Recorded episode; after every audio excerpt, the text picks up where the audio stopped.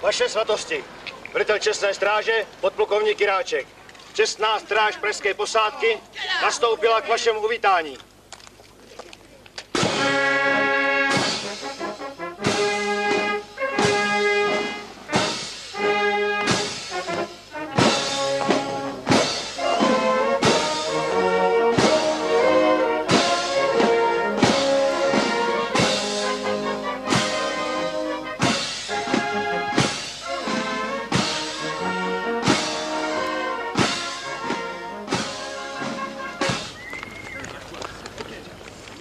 Vaše svatosti, milí spoluobčané, nevím, zda vím, co je to zázrak.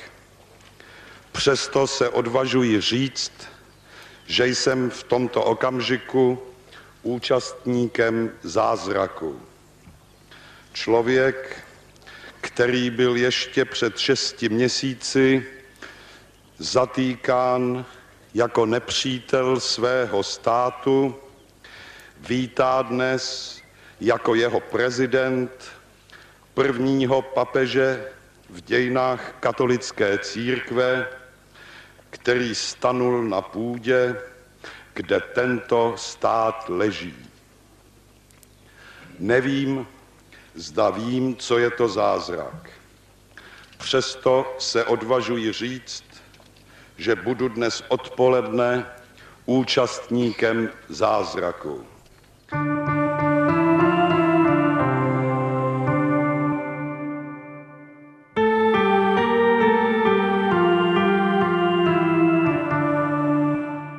Těmito slovy přivítal prezident Václav Havel, bylo to 21. dubna roku 1990, na pražském letišti papeže Jana Pavla II. Otázkou, tématem dnešního, jak to bylo doopravdy je, papež Jan Pavel II. nevstoupil do dění v komunistickém Československu? Ze studia zdraví Ivana Chmel Denčevová. Mohl to být opravdu zázrak, kterého se nejen Václav Havel tehdy zúčastnil? Otázka pro hosta pořadu, historika profesora Michala Stehlíka pokud si za zázrak budeme představovat něco nepředstavitelného nebo neočekávaného nebo něco, co v podstatě přichází jakoby z hůry, tak právě ve srovnání první poloviny roku 1989 a v uvozovkách do roka v dubnu 1990 se tady objeví hlava katolické církve při všem kritickém a represivním vztahu komunistického režimu vůči katolíkům, tak to lidé za zázrak museli považovat ostatně jako celou společenskou změnu. Máme za sebou umučené kněze, mrtvé kněze. A mučedníkem Krakovský kardinál Karol Vojtila nazval u příležitosti jeho pohřbu biskupa Štěpána Trochtu. Bylo to v roce 1974 a osobně do Československa tehdy přijel. Jak se komunisté měšovali do fungování katolické církve? Československo víceméně blokuje jmenování biskupů, ty vztahy jsou velmi chladné, blokuje normální fungování církve, funguje pořád něco jako státní souhlas, když jste byl farář, který vlastně se vymykal socialistickému způsobu vnímání světa, no tak jste nemuseli sloužit. Čili stát bezprostředně zasahoval i do věcí, do kterých teoreticky podle mezinárodních smluv nebo mezinárodního vztahu mezi Svatým stolcem a Československem zasahovat neměl. Tvářil se, že to nedělá, že všechno je vlastně standardní, ale nebylo tomu tak. Církev zůstala zůstávala vlastně tím hlavním nebo výrazným ideologickým nepřítelem pro komunistické vidění světa. Přesto komunistické Československo prohlašovalo své teze o náboženské svobodě. Ano, ústava a zákony na papíře definovaly náboženskou svobodu. Můžete chodit přece do kostela, můžete své děti posílat dokonce na náboženství, to všechno je možné, ale musíte si zhodnotit, zda chcete být v té kategorii katolíků, aby vaše děti šly na školy, aby vůbec měli maturitu, aby vůbec jako mohli jít třeba na vysokou školu humanitního zaměření. To znamená, jedna věc je, co je na papíře a co je garantováno státem, a druhá věc je, co stát ve skutečnosti dělá, což v tomhle případě byla ať už přímá třeba v 50 letech, anebo taková ta tichá represe, normalizace. Když 16. října 1978 kardinál Kamerlengo ohlásil zloděje svatopetrské baziliky, že nově zvoleným papežem je krakovský kardinál Karol Vojtila, bylo to překvapení pro celý svět. Vždyť po čtyřech a půl století se poprvé stal papežem neital a vůbec poprvé Slovan. Ještě k tomu ze země za železnou oponou. Nový papež přijal jméno Jan Pavel II. Píší autoři Václav Vaško, Bohumil Svoboda a Jan Hartmann. Zvolit Karla Vojtilu do čela církve po mnoha staletích italských papežů bylo odvážné z mnoha důvodů. Jde o papeže z komunistických zemí, ale je to Polsko. Je to velmi silné katolické Polsko s velmi silnou katolickou tradicí. A to, co bychom neměli zapomínat, píše se rok 1978. Karlu Vojtilovi je 58 let. To byla volba na několik desetiletí, to nebyla volba na rok, na překlenovací období. A samozřejmě i ten signál vůči komunistické části světa byl velmi silný, protože Jan Pavel II. Karol Vojtila velmi dobře znal to prostředí. Ostatně on se pokouší navazovat i duchovní spojení mezi východem a západem, mezi tou východní spiritualitou a tou západní, ale zároveň zná komunismus, zná jak nacistickou, tak potom komunistickou diktaturu. A rozhodně vlastně se tady najednou, kromě těch politických person, do budoucna to bude třeba Reagan nebo Tečerová, objeví persona, která rozhodně nelahodí tomu východnímu bloku, protože ho zná a zároveň představuje mimořádnou naději pro katolíky nejen v Polsku, ale pro věřící v celém východním bloku. Ve chvíli, kdy Jan Pavel II. řekne lidem za železnou oponou, nebojte se, to velké, které vlastně si stotožnili s tím, že jde o mě, o mé svědomí, to je ohromná politická síla vůči naději, kterou to samozřejmě vzbudilo v samotném Polsku, ale i mezi dalšími věřícími, protože je tam najednou někdo, kdo v uvozovkách, bez uvozovek, nám rozumí, kdo vlastně ví, co žijeme a kdo nám dává naději. Politická síla Jana Pavla II. se projevila mimo jiné tím, že on dokázal zcela jinak než jeho předchůdci veřejně komunikovat. To je další věc, že on se stává součástí toho mediálního světa, ať už svými cestami, anebo tím, jakou misi vlastně nese i za tu železnou oponu. Rok 1978, kdy se stává Jan Pavel II. papežem, je rokem, kdy už Československo má za sebou roční v úvozovkách výročí prohlášení Charty 77. Ocitáme se v období, kdy režim zareagoval velmi tvrdě. Je to otázka zatýkání, vykonstruovaných dalších politických procesů, už bez obalu, kdy samozřejmě součástí těchto procesů se stávají také křesťané, ať už katolíci, evangelíci a zároveň vzniká výbor na obranu nespravedlivě stíhaných, což je velmi důležitá organizace, která ten stát vlastně pohání k odpovědnosti právě za tyto politické procesy. Dalo by se říci, že tím rokem 78 na jedné straně je zvolený Jan Pavel II, to je velký symbol pro celý svět, ale právě ten VONS, ten výbor je velký symbol bránit se, nebát se. A myslím zpátky k tomu nebojte se, myslím, že právě pro křesťany a speciálně katolíky to bylo velmi důležité i pro eh, činnost, ať už v chartě nebo v dalších združeních. Po jednom z politicky vykonstruovaných procesů s představiteli výboru na obranu nespravedlivě stíhaných papež Jan Pavel II. promluvil. Bylo to 28. října roku 1979 a tato slova řekl v projevu přenášeném do všech zemí světa. Nemůžeme zůstat lhostejní k odezvě, kterou vyvolal ve světě proces, k němuž došlo tento týden v Praze v Československu, které je nám tak drahé. Přál bych si, aby zprávy o něm byly takové, že vždy vyvolají mezi všemi uznání a úctu pro lidi, kteří se najednou ocitli před komunistickým soudem, to, že papež Jan Pavel II. zmíní Československo, zmíní konkrétní odsouzené, zmíní tyto vězně svědomí, to byla neuvěřitelná opora.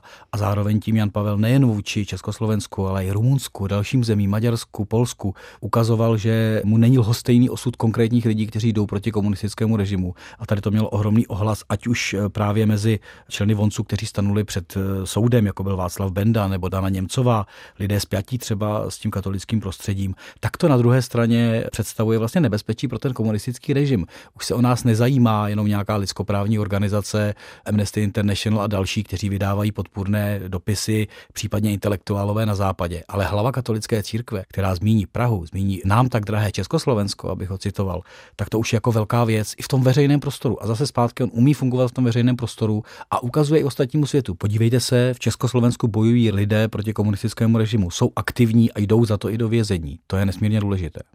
Jak reagoval komunistický stát? Logicky se stává z Jana Pavla II. prostě nepřátelská osoba. Ostatně už tady byl zvyk z té poloviny 70. let, kdy ještě nebyl papežem, takže je líčen jako právě spojenec toho imperiálního západu. Ale na druhé straně se ten stát snaží pořád nějak, řekl bych, až diverzními aktivitami podkopávat tu církev zevnitř. On neustále zakládá nějaká mírová a další hnutí, do kterých láká katolické duchovní další pracovníky a od 71. roku je tady združení Páce Interis, které vlastně má ukazovat, ano, vždyť ty katolíci s námi budují ten socialismus a je toto združení, které propojuje ten náš komunistický stát s vírou. Nejde to proti sobě, ale šlo bez přehánění o kolaborantskou organizaci. A právě na její adresu se také 8. března roku 1982 papež Jan Pavel II. vyjádřil. Bylo to v textu nazvaném Kongregace pro klérus. S kněžskou službou jsou bezesporu neslučitelná a proto všem kněžím zakázaná kněžská združení, která přímo či nepřímo zjevně či skrytě sledují politické cíle. Třeba, že je někdy předkládají navenek takovým způsobem, jako by se snažila podporovat humanitní ideály, mír a sociální pokrok.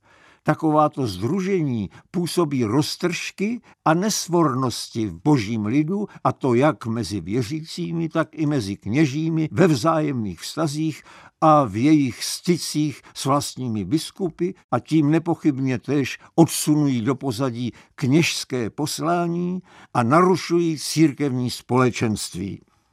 A co kněží, kteří byli součástí pácem Interis a neposlechli v tomto případě svého nadřízeného v úvozovkách papeže? Tady se projevuje právě ten zlom doby i e, v osobnosti Františka Tomáška, který zasahuje nečekaně pro mnohé, kdy třeba odebírá licenci katolickým novinám, respektive církevní schválení. E, jsou tam i nějaké vnitřní církevní tresty, odvolávání například z funkce církevního cenzora v případě Jana Lebedy. Čili ten krok Jana Pavla II. vyvolá jasnou reakci Františka Tomáška a ti, kteří zůstanou v úvozovkách věrní režimu, tak zase se dostávají do střetu vlastně s tím svým nadřízeným a odnášejí si, byť na tu dobu se nám může zdát, že lehké, ale přece jenom tresty. Ta církev se začíná vnitřně štěpit. V smyslu Jan Pavel II. nám jasně říká, co máme dělat a vy budete poslouchat svatý stolec a nikoli v komunistickou stranu.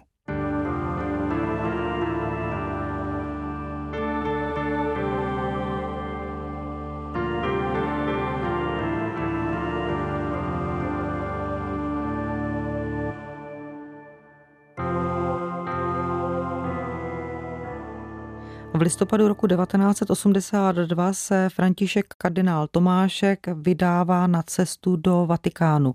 I tu popisuje Bohumil Svoboda v knize Na straně národa. V rozhovoru s Tomáškem před jeho odletem do Říma ministr Klusák zdůraznil, že Jan Pavel II. chce vést a vede politiku faktické konfrontace a za takové situace je jednání bezvýsledné. Situace se nepochybně zhoršovala jednak papežovým prohlášením k vyhlášení výjimečného stavu v Polsku, které rozhodně odmítl, jednak jeho setkáním s americkým prezidentem Ronaldem Reaganem 7. června v Římě a navázáním diplomatických vztahů mezi Svatým stolcem a Spojenými státy od ledna 1984. Právě to československá strana interpretovala jako další doklad podřízenosti Vatikánu zájmům amerického imperialismu. Oleje do ohně přilil svatý otec ještě jmenováním dvou biskupů pro Čechy a Slováky žijící v zahraničí, Jaroslava Škarvady a Dominika Hrušovského. Doplňme, že ministr Klusák byl tehdy ministrem kultury a otázka zní, jaká byla na tyto konkrétní činy reakce komunistického státu? Mohli bychom říci, že do jisté míry doslova hysterická padala velká slova o provokacích, o vměšování do vnitřních záležitostí státu. Připomeňme, že právě stát bránil tomu, aby byly obsazeny uvnitř Československa ony biskupské stolce.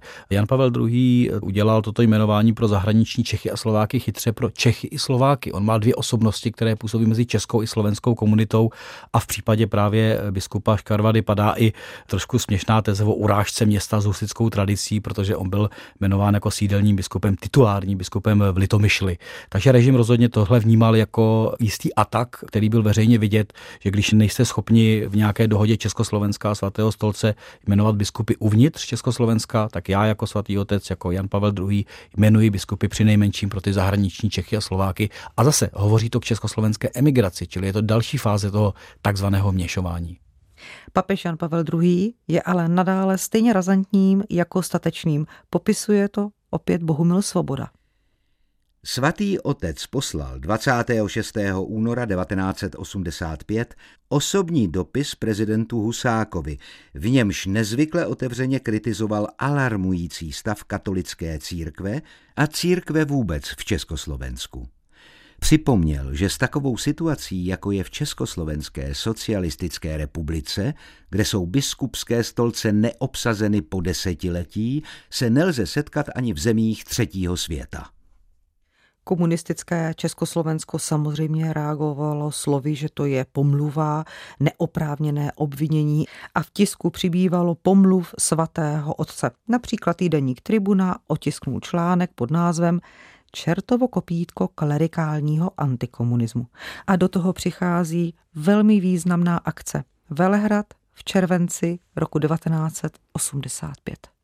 Velehradská národní pouť k výročí Cyrila a Metoděje 1100 let byla vlastně neuvěřitelným zjevením. Pokud jsme na začátku mluvili o zázraku, tak v pojmosloví katolické teologie by toto mohlo být i zjevení, kdy mnoha tisícový dav, zejména moravských a slovenských věřících, které nezapomínejme na ten československý charakter, přichází na Velehrad opravdu na pouť, na katolickou slavnost. A i když se tam snaží prostě hovořit právě ministr Klusák a komunističtí potentáti, tak ti lidé je prostě vypískají, případně prostě jednoznačně ukazují, že toto je náboženská slavnost, toto není nějaký socialistický tábor. A tady se velmi jasně ve veřejném prostoru projeví ještě jedna věc. Těch lidí je tolik a jsou tak soustředění, že státní bezpečnost ani depresivní aparáty nezasáhnou. A i ti lidé sami to vnímají jako obrovskou sílu a mnozí z nich na to potom v budoucnu vzpomínali, že tady pocítili poprvé, že ten režim může padnout, protože v nich je pořád veliká síla odporu vůči té komunistické diktatuře.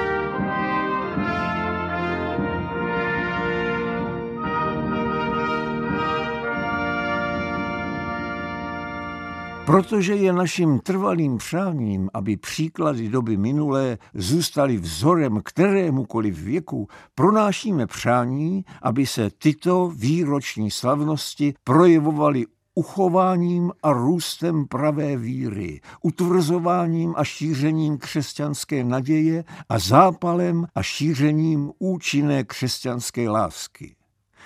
Nakonec tě, náš ctihodný bratře, prosíme, abys dobře vyložil tyto naše pocity a myšlenky národům Československa, které nosíme v srdci a v denních modlitbách doporučujeme Kristu Pánu.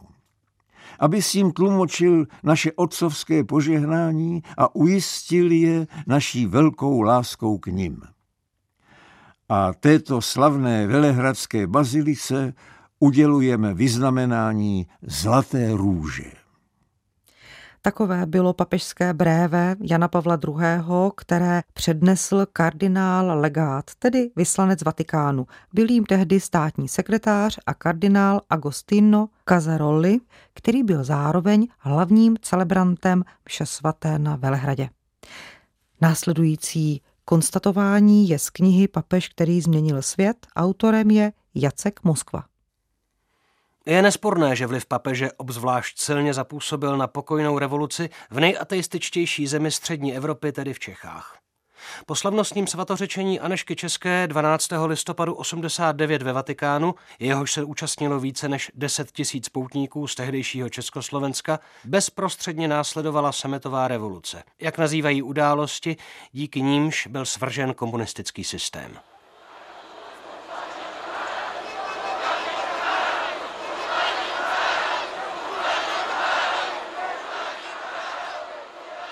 Otázkou, tématem dnešního, jak to bylo doopravdy je. Papež Jan Pavel II. nezasáhnul do dění v komunistickém Československu a stejná otázka také pro hosta pořadu, historika profesora Michala Stehlíka jednoznačně zasáhl a jednoznačně systematicky a jasně od počátku svého pontifikátu po těch 11 let, než padne komunistický režim, ať už šlo o vnitřní život církve v Československu, ať už šlo o mezinárodní upozorňování na vězně svědomí i také ten symbol, který se hrával tím, že rozuměl totalitním zemím a posiloval ty lidi, včetně jeho vzkazů od Velehradu 1985 až po svatořečení Anešky České ještě před sametovou revolucí v listopadu 1989. Je toho tolik, že Jan Pavel II. rozhodně ovlivnil dějiny naší země po nástupu na svatý stolec po roce 1978. A v tom je Jan Pavel II. bez pochyby systematický opravdu od zemí, které jsme zmiňovali, Rumunska, Maďarska, Polska i Československa, ostatně i Sovětského svazu v rámci té východní spirituality. Je to prostě jeho politika, aby došlo k osvobození těchto zemí od komunistické nadvlády. Úvodu pořadu jsme slyšeli slova prezidenta Václava Havla, který na letišti vítal přijíždějícího papeže Jana Pavla II. Bylo to 21. dubna roku 1990 a na závěr pořadu si poslechněme slova papeže, která pronesl právě po příletu na pražské ruzínské letiště. Vroucně jsem toužil přijít mezi vás před pěti lety – při příležitosti jedenáctistého výročí smrti svatého Metoděje, ale nebylo to možné. Děkuji Pánu Bohu, že mi dopřál uskutečnit toto přání v těchto dnech. S dojetím jsem přijal pozvání svého drahého bratra kardinála Františka Tomáška, pražského arcibiskupa. Ve slovech statečného pastýře slyším volání zástupů věřících, které po léta zaznívalo při poutích, slavnostech i při manifestacích za náboženskou svobodu. Ať přijde svatý otec. Sám jsem po svatořečení Anešky Přemyslovny loni v Římě slyšel mohutné volání tisíců věřících Čechů i Slováků. Papež musí do Prahy.